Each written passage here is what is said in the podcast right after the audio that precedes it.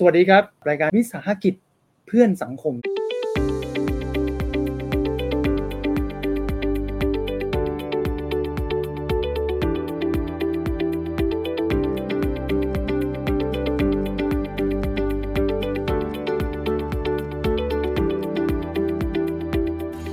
กลับมาพบกันอีกครั้งนะครับ กับรายการ The Practical Sustainability นะครับ วิสาหกิจเพื่อนสังคมนะครับ กับผม ดรพีและพีรัตน์ธัญวัฒน์พรกุลนะฮะ รายการของเรานะครับ ก็พาพวกเราเนี่ยไปรับชมรับฟังที่มาที่ไปของบริษัทต่างๆ ที่ทำธุรกิจควบคู่กับการแก้ปัญหาสังคมกันนะฮะซึ่งเช่นเคยครับในตอนนี้ก็จะเป็นอีกหนึ่งองค์กรเช่นกันนะครับ ซึ่งมีความน่าสนใจเป็นอย่างมาก หลายอย่างผมก็เพิ่งรู้นะครับว่า เรื่องนี้คืออะไรนะครับ แล้วมีคนรับผิดชอบเรื่องนี้อยู่ด้วยนะฮะเรื่องธรรมชาติสิ่งแวดล้อมและต้นไม้นะครับ มีคนที่มีความเชี่ยวชาญแล้วมีคนดูแลนะครับ ใครที่สนใจนะครับในตอนนี้เดี๋ยวมาตาม ผมเปิดกันไปเลยนะฮะว่าเรื่องราวของบริษัทนี้เป็นยังไงนะครับ เราอยู่กับบริษัทลูกขกรนะครับวิสาหกิจเพื่อสังคมจำกัด วันนี้ผมอยู่กับคุณละเอียดแพนพัฒนะครับจะเป็นผู้จัดการทั่วไปนะครับ ของบริษัทนั่นเองนะฮะสวัสดีครับคุณละเอียดครับสวัสดีค่ะค่ะ ละเอียดนี่นะคะแค่คำแรกสวัสดีครับคุณละเอียดแค่คำแรกเนี่ยลูกขกรเนี่ยค่ะต้องพูดตรงๆนะคนทั่วไปเนี่ยผมเองก็ไม่ค่อยคุ้นนะคำนี้นะเคยได้ยินผ่านๆแต่ไม่รู้ว่าความหมายที่แท้จริงเป็นยังไง เดี๋ยววันนี้ ต้องให้คุณละเอียดเล่าที่มาที่ไป แล้วก็ความหมายของลูกค้ากรก่อนว่าคืออะไร และที่มาที่ไปของบริษัทเนี่ย มีความเป็นมาเป็นยังไงนะฮะอ่าเบื้องต้นอ่าอันดับแรกนะคะ เราครับอธิบายว่าลูกขกรก่อน จริง ๆ ลูกขกรเนี่ยอ่าถ้าเราตามโบราณเราเด็กๆ หรือ หรือเราจะได้ยินคนแก่เรียกลูกคเทวดาอะไรพวกนี้ใช่ไหมคะก็ใช่ทุกอย่างใช่ก็เป็นเรื่องต้นไม้ละค่ะครับอ่ามันเป็นเรื่องมันเป็นเรื่องของต้นไม้แต่เนี้ยก่อน มาพอลูกขะต้นไม้เนี่ย แล้วมามีต่อต่อด้วยกรเนี่ยมันก็เป็นเรื่องของคนที่ทำอะไรที่มันเกี่ยวข้องกับต้นไม้อืมดังนั้นก็เลยมันก็เลยกลายเป็นว่าเป็นที่มาว่าอ่ามีผู้บัญญัตินิยามของคำว่าลูกขกรในประเทศไทยอะค่ะ ก็คือท่านอาจารย์อ่าเดชาบุญคล้ำนะคะ ท่านเป็นอ่าศิลปินแห่งศิลปินแห่งชาติด้วย แล้วท่านก็อ่าดูเขาเรียกว่ามีหนังสือในการที่ทำเรื่องของการดูแลต้นไม้ ต้นไม้ใหญ่ในเมืองอะนะคะ แล้วก็ทีนี้อ่าจริง ๆ แล้วไอ้คำเนี้ยมันมาจากคำว่า abolish ของต่างประเทศฝรั่ง abolish มันก็เป็นเหมือนกับคนดูแลต้นไม้ดูแลอะไรอย่างเงี้ยค่ะ ซึ่งในประเทศไทยเนี่ย ถ้าจะให้คุ้นเคยกับอาชีพแบบเนี้ยก็อาจจะด็อกเตอร์อาจจะเคยได้ยินคำว่าอ่าหมอต้นไม้อ่าใช่ค่ะค่ะแต่นี้อ่าภาพของหมอต้นไม้คือมันดูกว้าง เพราะว่ามันก็คือ ทำอะไรบ้างก็คือ อาชีพเหมือนหมอเลยค่ะ ก็คือครับต้องตรวจก่อนสำรวจก่อนว่าเขาเป็นอะไรมีโรคอะไรหรือเปล่า รักษายังไงอะไรอย่างเงี้ยค่ะ ลูกกรก็ไม่ต่างไม่ต่างจากการเป็นหมอ แต่เราเป็นหมอของฝั่งต้นไม้นะคะ ทีเนี้ยอ่าในในในการที่เราเริ่มต้นที่เราจะมาเป็นบริษัทลูกกรเนี่ยค่ะ จริงๆมันเกิดขึ้นจากที่เอ่อเรามีกลุ่มคนหนึ่งหนึ่งกลุ่มคนนะคะ ที่เอ่อเป็นก ลุ่มบิ๊กทรีอะค่ะ เป็นกลุ่มคนที่หลากหลายทางด้านอาชีพอะนะคะ ซึ่งเขามานั่งรวมตัวกันแล้วมาพูดถึงเรื่องเรื่องต้นไม้ในเมืองต่างๆ ตามในที่ต่างๆ ที่เราควรจะเก็บรักษาไว้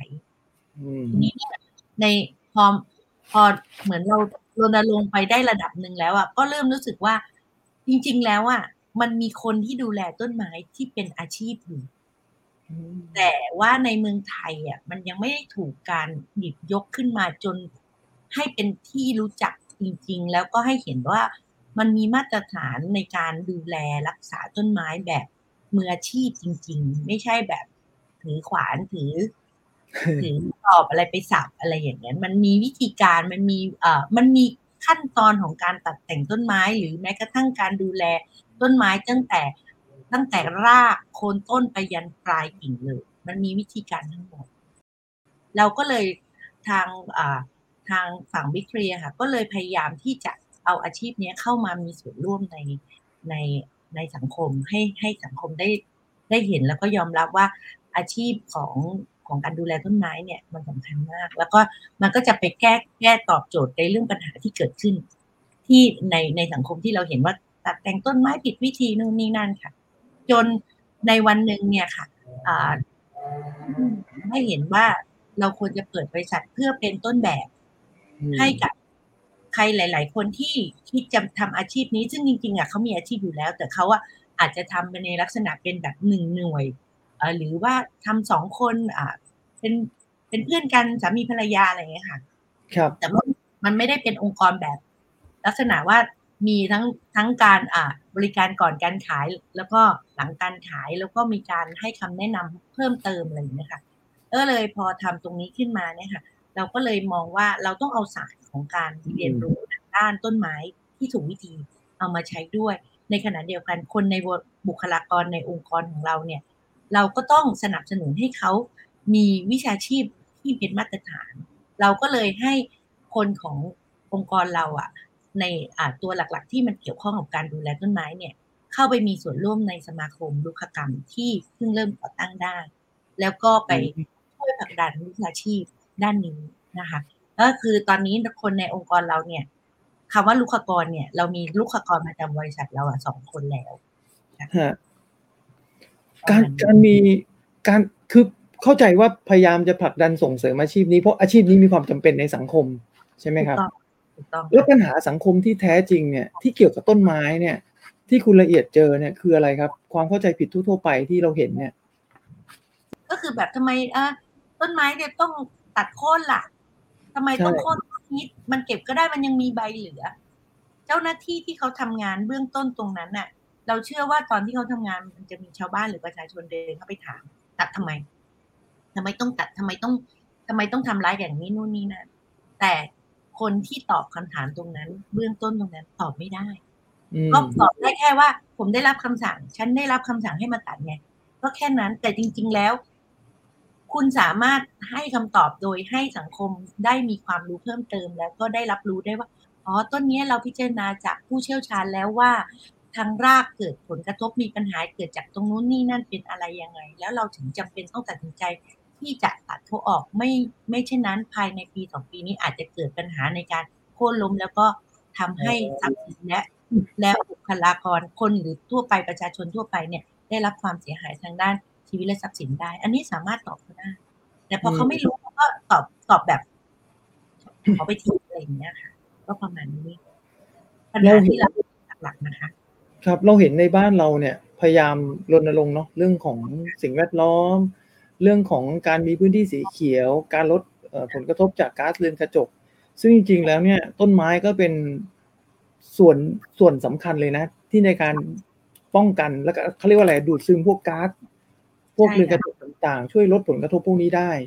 แต่บางทีมันก็ฝืนความรู้สึกเหมือนกันนะกับสิ่งที่เราเห็นตัดทำถนนนะต้นไม้ใหญ่ ๆ สวยๆ ก็ตัดซะเฮี้ยนเลยเนี่ย ซึ่งผมก็ไม่รู้นะไม่มีความรู้ผมว่าหลาย ๆ คนก็เคยตั้งคำถามแบบผมนั่นแหละว่าทำไมเขาไม่ย้าย ต้นไม้ใหญ่ ๆ สวย ๆทำไมเขาเลือกที่จะตัดอ่านี่แหละหรือเป็นเพราะเป็นเพราะเรื่องของงบประมาณหรือเปล่า เป็นเพราะเรื่องของความรู้หรือเปล่า หรือว่าเป็นเพราะเหตุผลอะไรอื่นๆซึ่งไม่มีใครมาตอบเราจริงๆนะเหมือนที่คุณละเอียดว่าไม่มีใครเคยมาอธิบายเลย จริงๆอ่าการเรื่องของต้นไม้อะมันเป็นเรื่องใกล้ตัวมาก แต่คนส่วนใหญ่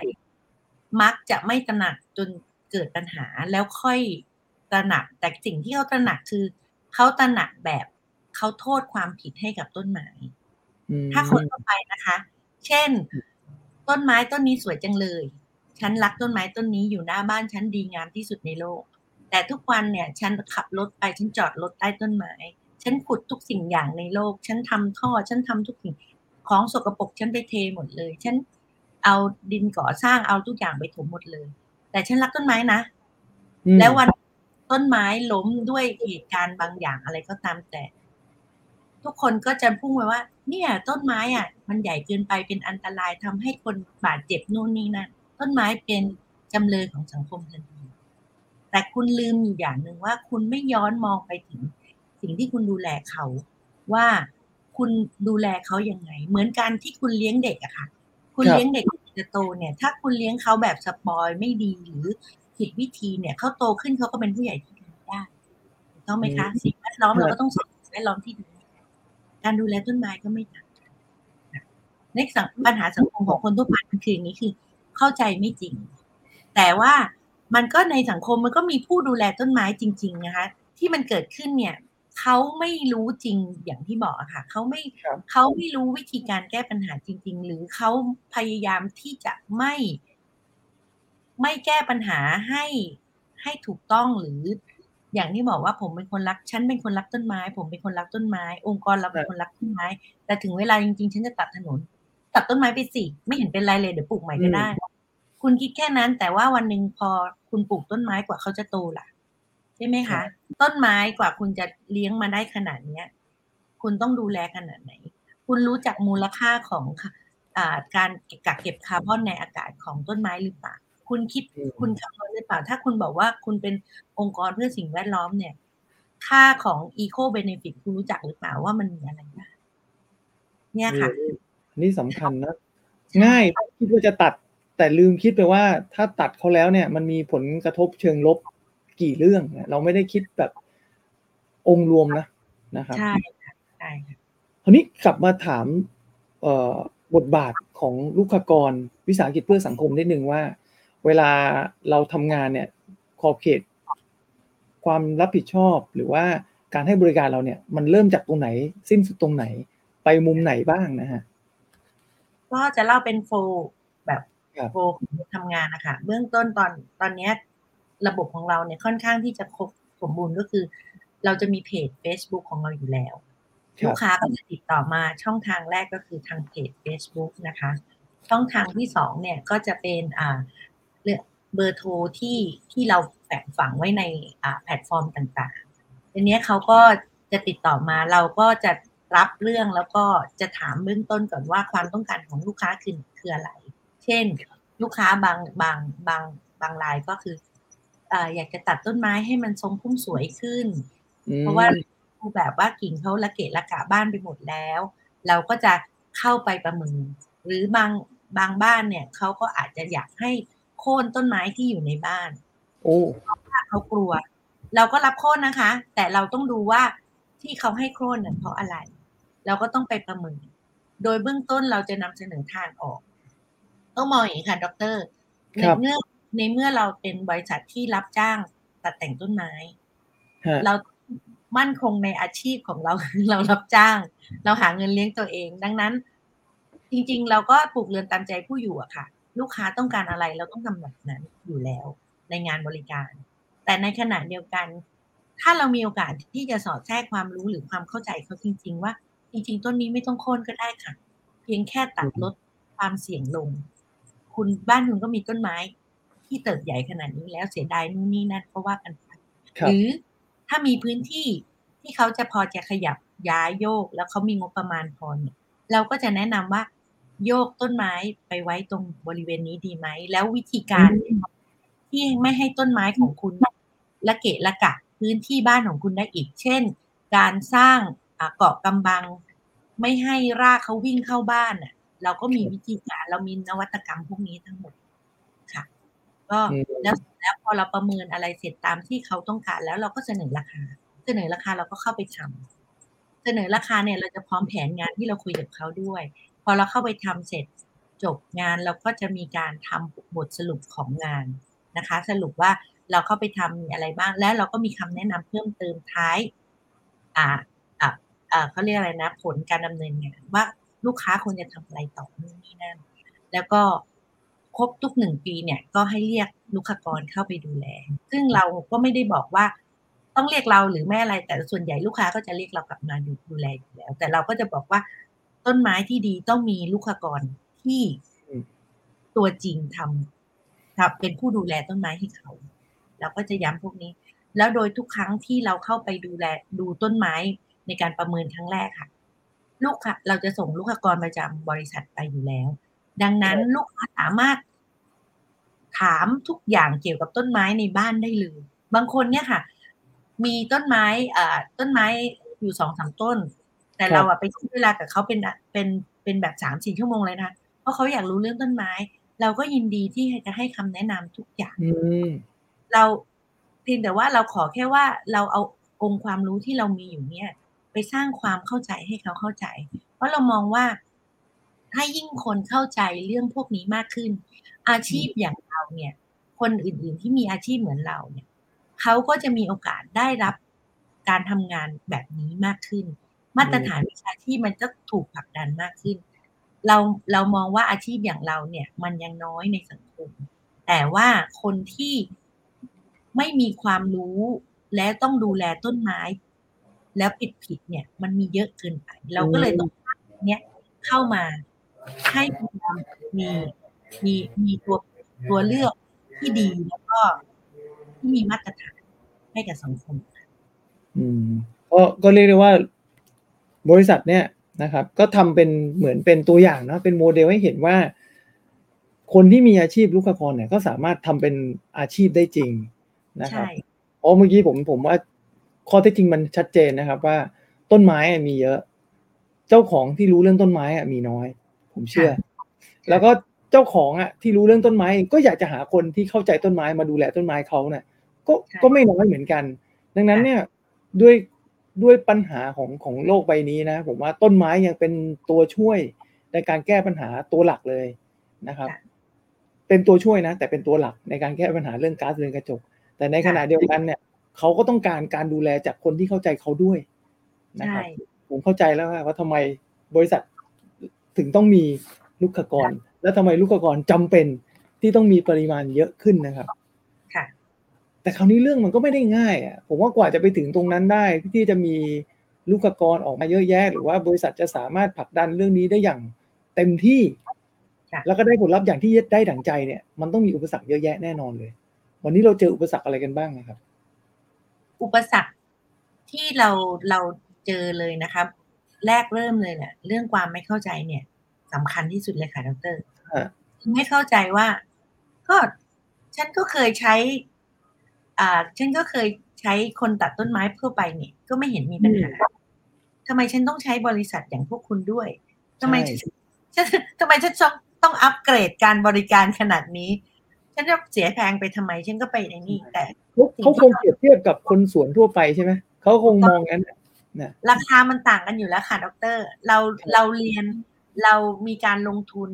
เรามีการต้องส่งคนของเราไปอบรมเพิ่มเติม เราต้องมีอุปกรณ์ที่ใช้ในการทำงานที่ต้องให้ถูกวิธี ให้เป็นอุปกรณ์ที่เป็นมาตรฐาน เพราะว่าเราต้องเซฟทั้งคนทำงานและเซฟทั้งลูกเอ่อลูกค้าเราด้วย เซฟทรัพย์สินลูกค้าเราด้วย ดังนั้น อยู่ดีๆ เราจะไปปีนมือเปล่า ขึ้นไปบนต้นไม้แล้วก็ไปฟันฉับๆนั่นคือทรัพย์สินต้นไม้ลูกของลูกค้าคือต้นไม้เนี่ย เสียหายแน่นอนสองก็คือถ้าเราลื่นลงมา เราตกมาแบบเอาง่ายๆก็คือแค่เจ็บบาดเจ็บขาหักเราก็ต้องเสียค่าใช้จ่ายแล้วลูกค้าก็เราไปเป็นอะไรในบ้านลูกค้าขึ้นมาอีก การเสียชื่อเสียงลูกค้าก็อาจกังวลแล้วตายตายแล้วเราเป็นต้นไม้ไปหรือเปล่าอะไรอย่างเงี้ยค่ะ มันมีหลายอย่างค่ะ อันนั้นคือในในเบื้องต้นต่อมาแล้วเนี่ย ในเรื่องของความเข้าใจ คนทั่วไปอะค่ะคครับนทั่วไปที่ไม่ได้เคยใช้บริการอะไรพวกนี้เลย เขาก็จะมองว่า ก็อาชีพนี้ก็คืออาชีพคนสวนอืมอาชีพก็คือคนแรงงาน จะมาบอกอะไรฉันได้ยังไง อะไรอย่างเงี้ยมีนะคะ เราเคยเจอแบบ ไปบ้านที่เขาโทรมาแล้วเขาก็อยากให้เราไป แต่ว่าเป็นลูกค้าที่เขาก็จะมีว่า เขาก็จะมองเราเป็นคนสวนนะคะเวลาเราไปถึงก็พยายามจะอธิบายว่า อ่า ต้นไม้มันต้อง เธอไม่ต้องมาเถียงฉัน ฉันรู้นะโน่นนี่นั่นแล้วก็แบบว่า อ่า งั้นมีเวลาสักครึ่งชั่วโมงไหมคะเดี๋ยวขออธิบายอะไรนิดนึงอะก็คุยกัน จนอ่าลูกค้าบางท่านนะคะก็ปรับทัศนคติตัวเองได้ใหม่ แล้วก็กลายเป็นแบบ คู่หูคู่เลิฟกันไปเลย ว่าโอ้ยมีอะไรนี่แบบบ้านผมนี่ตอนนี้ดอกไม้อันนี้ขึ้นแล้วนี่ผมมัน มันดีมากเลยลูกกรมาจัดมันสวยมากเลยอะไรอย่างเงี้ยค่ะก็มีแบบลูกค้าก็ชื่นชมคอมเมนต์มาเยอะแยะมากแล้วก็ครับหลังๆเนี่ยก็คือมันจะเป็นเรื่องของ การผลักดันวิชาชีพนะฮะคือในตอนเนี้ยตอนตอนที่เราสร้างวิชาชีพนี้ขึ้นมา หรือมีสมาคมขึ้นมาเนี่ยคนที่อยู่ในวิชาชีพเนี้ยส่วนใหญ่จะเป็นพวกที่เรียนสายตรงมา จบปริญญาตรีถูกต้องไหมคะ ดังนั้นครับอ่า น้องๆพวกนี้หรือว่าอย่างพวกเราเราทำงานเนี่ยที่เราจบมาแล้วเราเราทำงานสายนี้เนี่ย มันก็มันก็มีคนที่เรียนจบแล้วอยากจะไปทำงานงานราชการมากกว่า ไม่ไม่มาเหนื่อยตัดต้นไม้หรือมันก็มีค่ะมันก็มีกลุ่มคนพวกนี้ แล้วมันก็จะมีทที่เราอยากได้จริง ๆ เราอยากได้คนที่ทำอาชีพแบบนี้อยู่แล้ว แต่เปิดใจที่จะรับรู้เรื่องที่มันถูกต้องที่มันมีมาตรฐาน คุณแค่เอาไปปรับในการใช้ในชีวิตของคุณเท่านั้นเองอืมถ้าคุณเอามาตรฐานเนี้ยเข้าไปใส่ในฝีมือที่คุณมีหรือทักษะของคุณมี คุณจะปีนแบบที่คุณปีนแบบปกติ เราก็ไม่ได้ว่าคุณแต่คุณต้องรู้จักการป้องกันอุบัติเหตุที่เกิดขึ้นกับตัวคุณ เรามีทางเลือกให้คุณเห็นว่า ถ้าคุณไม่มีอุปกรณ์ขนาดนั้นถ้าคุณบอกว่า ผมต้นทุนต้นทุนต่ำผมทำอย่างผมทำได้แค่นี้ ได้ค่ะพี่แต่ว่าพี่ต้องรู้จักการป้องกันอันตรายที่จะเกิดขึ้นกับตัวพี่และลูกค้า แล้วก็อืมเราก็เราก็ให้ความรู้เขาแบบนั้นจริง ๆ ค่ะ เราเราก็ไม่ได้บอกว่าอุ้ยพี่ทิ้งจอบเสียมของพี่ออกไปเลยนะ แล้วพี่ต้องมาซื้อชุดเนี่ยหนึ่งเซตเป็นหลักเป็นหลักหลายหมื่นเนี่ย มาเพื่อเป็นลูกกรหรือเป็นผู้ตัดแต่งต้นไม้ไม่ใช่นะคะ แต่หลักการของเราคือเราต้องการให้คุณรู้จักวิธีการดูแลต้นไม้ที่ถูกวิธีการตัดแต่งที่ถูกวิธีใช้อุปกรณ์ที่ถูกวิธีในการตัดนะมันก็เหมือนมันก็เหมือนทั้งเป็นการสร้างความเข้าใจ ให้ความรู้ทั้งทั้งคนที่อยู่ในอาชีพนี้แล้ว แล้วก็ทั้งคนที่รับบริการด้วยเนาะนะครับใช่เวลาเราวัดผลลัพธ์ความสำเร็จ เพราะว่าตอนนี้เราเป็นวิสาหกิจเพื่อสังคมไปแล้ว เราวัดผลความสำเร็จยังไงอะครับ แล้วที่ผ่านมาเป็นยังไงบ้างอ่าต้องยอมรับว่าในในช่วงสามสี่ปีที่ผ่านมาเนี้ยค่ะครับอาชีพนี้เป็นอาชีพที่คนเริ่มหันมารู้จักและครับ อย่างน้อยคือเขาอาจจะเขาอาจจะยังไม่เข้าใจอย่างถ่องแท้ว่ารุกขกรคืออะไร แต่เขารู้แล้วว่าลุกค่ะโผล่มาเนี่ย ต้นไม้แน่นอนฮะก็ เขาก็จะมาขอคำปรึกษา ดูจากในลักษณะของเพจของเราเนี่ยก็จะเด้งตลอดเวลา 24 ชั่วโมงเนี่ย เราต้องบอกว่าเราไม่ได้เราไม่ได้ทำงาน 24 ชั่วโมง แต่เรื่องความเป็นเพจเนี่ยฮะเราก็เลยอ่ารับลูกค้าได้เฉพาะช่วงเวลาทำงาน แต่เราก็ตอบแบบตอบแบบไม่ยั้งเหมือนกันก็คือตื่นเช้ามาเนี่ยทางฝ่ายบริการลูกค้าเราก็ตอบเข้ามาตอบในในเพจเสมอ แล้วก็มีการรับสาย อย่างต่อเนื่องโดยเฉพาะในช่วงช่วงนี้ที่มีฝนตกหนักๆหรือว่าอ่ามีลมแรงๆเราก็จะต้องให้คำตอบกับลูกค้า เราไม่ได้รับแค่ลูกค้านะคะดรในหนึ่งวันเนี้ยสายที่โทรมาเนี่ย บางคนเนี่ยเขากังวลเรื่องต้นไม้ แต่เขาไม่ได้ที่จะจ้างเราเหมือนกัน แต่เราก็ยินดีที่จะให้เวลาในการตอบถามเขาทุกคน และก็ให้คำแนะนำกับทุกคนด้วยอ่า เราไม่ได้ว่าโอ๊ยคุณไม่ได้จ้างฉัน ฉันไม่ให้คำตอบคุณหรอกไม่ใช่ เพราะว่าเราคือวิสาหกิจเพื่อสังคม เราเป็นเพื่อนของสังคมของสังคมคนที่รักต้นไม้เหมือนกัน เราก็ต้องให้คำตอบที่ดีที่สุดกับเขาแสดงว่าเราก็จะมีการเก็บสถิติไว้ด้วยว่าเราช่วยไปกี่เคส แล้วก็แก้ปัญหาไปได้เท่าไหร่อย่างนี้ใช่ไหมฮะ หรือว่าก็ก็เป็นหลักๆค่ะเป็นหลักๆที่เราทำ โดยส่วนใหญ่ในโปรไฟล์ที่เรามีจะเป็นงานที่บริการถ้าส่วนใหญ่ แต่เป็นงานบริการที่เราเอามาให้เห็นเนี่ย เราจะเป็นเคสสตัดดี้ใหญ่ ๆ อย่างเช่น ถ้าอย่างในโปรไฟล์ของเราจะมีเรื่องของการดูแลต้นจันทร์ใช่ไหมคะที่ของพนาลายณ์ต้นจันทร์สามร้อยปีมอันนั้นก็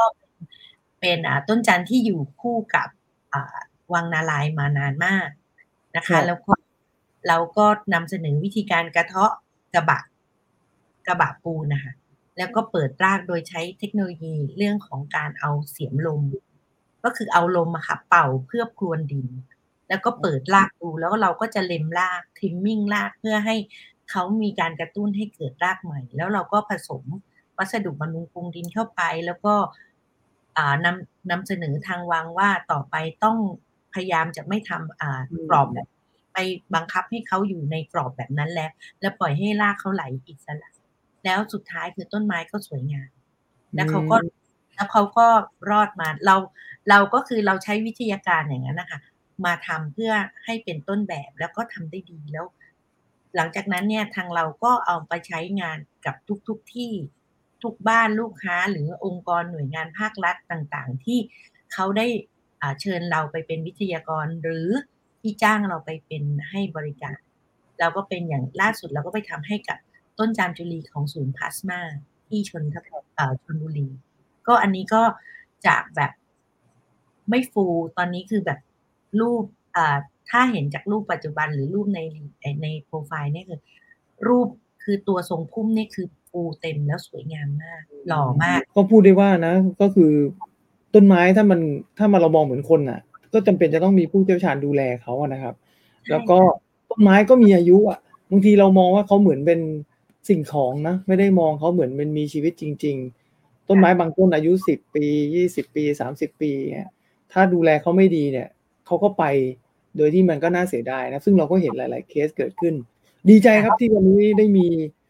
เอ่อเป็นเรื่องเป็นราวนะครับ หน่วยงานที่เข้ามาดูแลด้านนี้นะครับ แล้วก็ไม่ได้แค่เปิดมาเพื่อทำธุรกิจเพื่อหารายได้อย่างเดียว ยังรวมไปถึงการให้ความรู้นะครับ แล้วก็ส่งเสริมการสร้างอาชีพให้กับเพื่อนร่วมอาชีพ ที่มีความจำเป็นเป็นอย่างมากในในสังคมตอนนี้นะ เพราะต้นไม้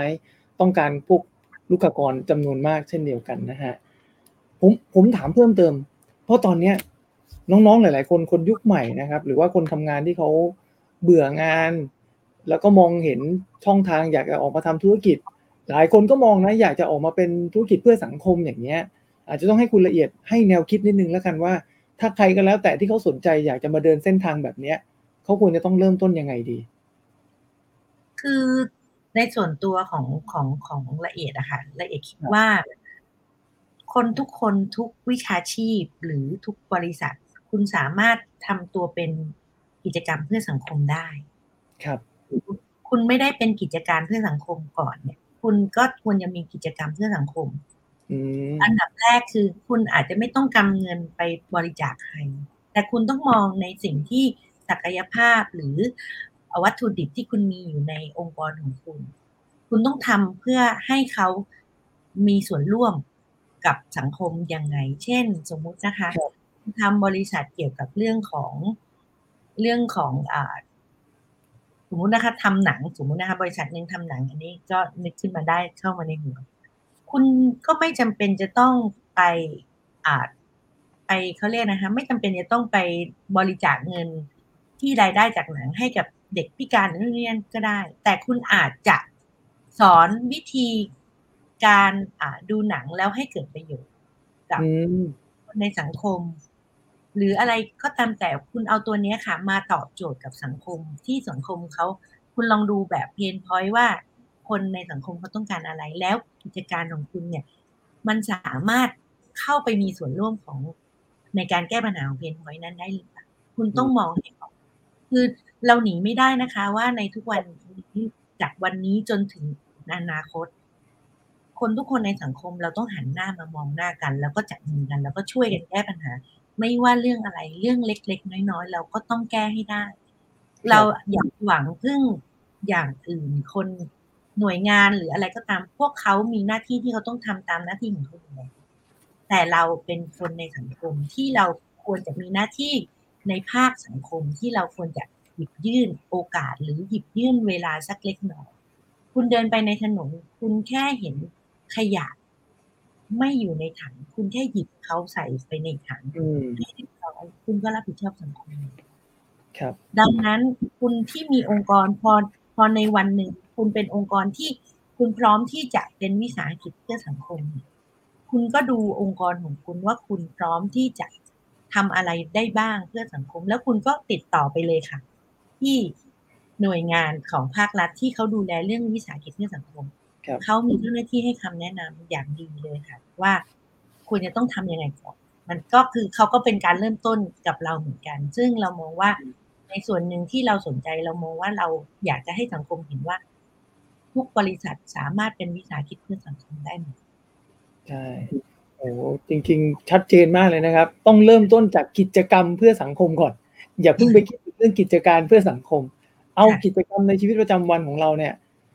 ทำเรื่องเล็กๆ ลดปัญหาสังคมด้วยมือเราให้ได้ก่อน แล้วค่อยมาพัฒนาเปลี่ยนเป็นกิจการภายหลังก็ยังไม่สายนะครับ อาชีพลูกกรเนี่ย ลืมตาอ้าปากได้ไหมถ้าทำเป็นอาชีพเลย อยู่ได้ มันจะลืมตาอ้าปากได้เมื่อสังคมตอบรับ จริง ๆ แล้วตอนนี้สิ่งที่เราอยู่ได้คือละเอียดก็เหนื่อยนะคะ ละเอียดบอกครับบอกตรงเลยว่า มันเป็นงานช้างและงานหินที่เราต้องเอาองคาพยพคนทุกคนในบริษัท ตอนนี้เรามีคือ เรามีเอ่อคนทั้งหมดในบริษัทประมาณหกถึงแปดคนคก็รับคือหกถึงแปดเนี่ยคือเราอะเราเรามีบัญชีสองคน แล้วก็คนในบริษัทที่ขับเคลื่อนน่ะอีกหกคนสองคนอืมบัญชีเนี่ย เราเราก็ทำ ความเพื่อสังคมของเราอะเราก็ไปทำบัญชีให้กับบิ๊กทรีให้ด้วย เราไปทำบัญชีให้กับมูลนิธิด้วย อะไรอย่างเงี้ยค่ะ คือมันมันเหมือนว่าเราเอาสิ่งอย่างที่ที่บอกดรนะคะว่า เราครับควรทำกิจกรรมที่เรามีอยู่เนี่ย ที่เราสามารถเนี่ยเราไปช่วยเหลือสังคมคนอื่นน่ะ เราก็ไปช่วยเหลือมูลนิธิอ่ารักไม้ใหญ่เนี่ยค่ะ ในการทำระบบบัญชีให้เขาดูแลเรื่องบัญชีให้เขาเราก็เอาคนบุคลากร ไม่งั้นเดี๋ยวจะกลายเป็นว่า บริษัทลูกค้ากรต้องไปตัดไม้ฟรี ตัดต้นไม้ฟรีอืมอย่างเดียวอะไรอย่างเดียว หรือไปอบรมอย่างเดียว พนักงานบัญชีของเราก็มีมีหนทางที่จะทำอะไรเพื่อให้เป็นประโยชน์กับสังคมได้โดยโดย support มูลนิธิต่างๆพวกนี้เราอืก็มีมหรือว่าเราก็ให้น้องบัญชีเราก็ให้คำแนะนำกับมูลนิธิอื่นๆ ที่เขามีปัญหาด้านการอ่าการการวางระบบอะไรอย่างเงี้ย เราก็ให้คำแนะนำ ผมว่าเรื่องนี้มันเป็นเรื่องที่ต้องใช้เวลานะ การส่งเสริมวิชาชีพ การทำให้การยอมรับเนี่ยต้องต้องใช้เวลาพอสมควรเหมือนกันก็หวังว่าเร็วๆเนี่ยครับ ผมก็เลยถามไงว่า บางทีคนบางคนอาจจะไม่อยากทำงานรูปแบบเดิมๆแต่ว่ารักต้นไม้อยากจะเข้าสู่อาชีพนี้ แล้วถ้ามันสามารถพอมีพอกินอยู่ได้บางคนก็อาจจะไม่ได้ต้องการอะไรมาก แต่ได้ทำในสิ่งที่รัก แล้วมันมีเอ่อหน่วยงานรองรับมีวิทยาฐานะทางวิชาชีพค่ะ มันอาจจะทำให้คนมาทำงานแบบนี้ก็ได้เพราะก็มีความสุขนะบางคนเขาก็ชอบแบบนี้เหมือนกัน ตอนนี้ในลูกค้าที่เรามีอยู่ในมือเนี่ย นอกจากลูกค้าตามบ้านแล้วอะเราเราเริ่มก้าวออกไปไกลกว่าคนอื่นคือเราเริ่มมีองค์กรอ่าทั้งภาครัฐและเอกชนที่เขาจะต้องจ้างหน่วยงานที่เป็น consult แล้วก็ตัดแต่งต้นไม้ อย่างครับเรากฟผที่เราดูเป็นรายปีเข้าทุกเดือน อ่า เราเคยทำให้กับ มธท่าพระจันทร์อืมเราแต่เราจัดอบรมกับร่วมกับมธจนมธมีเจ้าหน้าที่มีบุคลากรที่ดูแลต้นไม้ในพื้นที่ของตัวเองได้แล้ว เราก็ไม่จะต้องดูแลละเขาก็ตัดแต่งของเขาไป หรือคนของเขาสามารถคุมคนตัดแต่งต้นไม้เขาก็อาจจะจ้างต่างหากได้ เราไปทำกับวัดต่างๆยูเนสโกสถานทูตบางที่ที่เราทำอะไรอย่างเงี้ยค่ะเรามันมันมีหลายอย่างที่มันมีมันมีแต่เราต้องทำหน่วยงานพวกอย่างเนี้ยค่ะ เพื่อมามาเลี้ยงดูเรามันเป็นการเป็นการกระตุ้นให้คนเห็นเรามากขึ้นด้วยใช่นะครับก็นี่ก็เป็นแง่คิดที่ผมได้จริงๆหลายเรื่องนะครับ จากคุณละเอียดนะฮะในวันนี้ครับก็ต้องขอขอบคุณมากเลยนะครับ ซึ่งเป็นตัวแทนมาเล่าสู่กันฟังด้วยในอาชีพใหม่ๆ ซึ่งหลายคนอาจจะไม่เคยคุ้นชินมาก่อนนะครับ เราได้ยินมาลุกลุกคเทวดาวันนี้เรารู้แล้วว่า จริง ๆเขามีลุกขกรนะฮะตัวจริงที่เป็นหมอต้นไม้นะฮะก็ขอบคุณคุณละเอียดมากนะครับ ที่วันนี้มาร่วมวง แชร์ แล้วก็ได้แลกเปลี่ยนมุมมอง และผมเชื่อว่าเป็นประโยชน์กับหลาย ๆ ท่านที่ได้รับชมรับฟังนะฮะสำหรับวันนี้นะครับผมดรพีกับคุณละเอียดก็ต้องขอลาไปก่อน ติดตามรายการของเรานะครับ The Practical Sustainability วิสาหกิจเพื่อนสังคมกันได้ในตอนตัดไปนะครับ เราจะพาพวกเราไปเจอใคร องค์กรทำอะไรแก้ปัญหาสังคมอย่างไรนะครับ ติดตามกันได้ในตอนต่อไปนะครับสำหรับวันนี้ลาไปก่อน สวัสดีครับ สวัสดีค่ะ วิสาหกิจเพื่อนสังคม